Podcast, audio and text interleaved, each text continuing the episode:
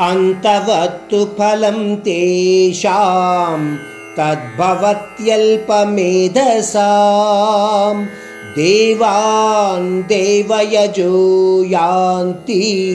యాంతి యాంతి మామపి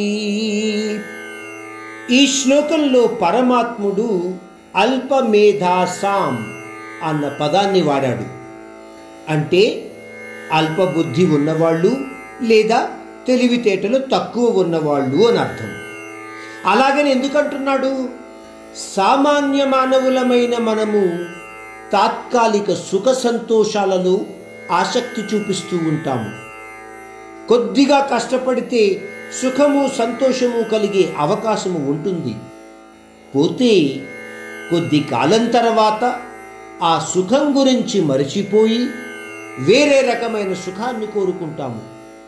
పరమాత్ముడు పైన శ్లోకంలో అన్నాడు ఏ దేవతారాధన ద్వారా కోరికలు కోరుకుంటారో ఆయా దేవతల ద్వారా వారి వారి కోరికలు తీరేలాగా చూస్తాను.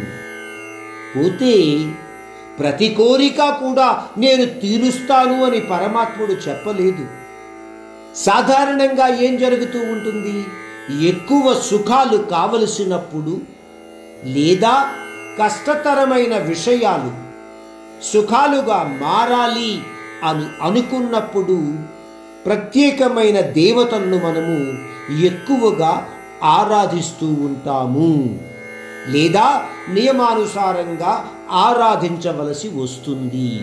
అంటే ఎక్కువ కష్టపడి లేదా కష్టతరమైన నియమాలతో ఆరాధించవలసిన పరిస్థితి వస్తుంది.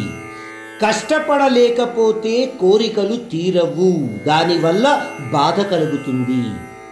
బాధ వల్ల కోపము కోపము వల్ల మతిభ్రష్టత కలుగుతాయి అని మనకు పరమాత్ముడు అంతకు ముందు శ్లోకాలలో తెలియచేశాడు. అంటే సుఖము దుఃఖము కూడా దేవతారాధన ద్వారా సంభవిస్తాయి. అందువలననే శాశ్వతమైన మరియు పరమానందమయమైన పరమాత్మారాధనకు ప్రయత్నించమని ఆ పరమాత్ముడు మనకు మరీ మరీ చెబుతున్నాడు.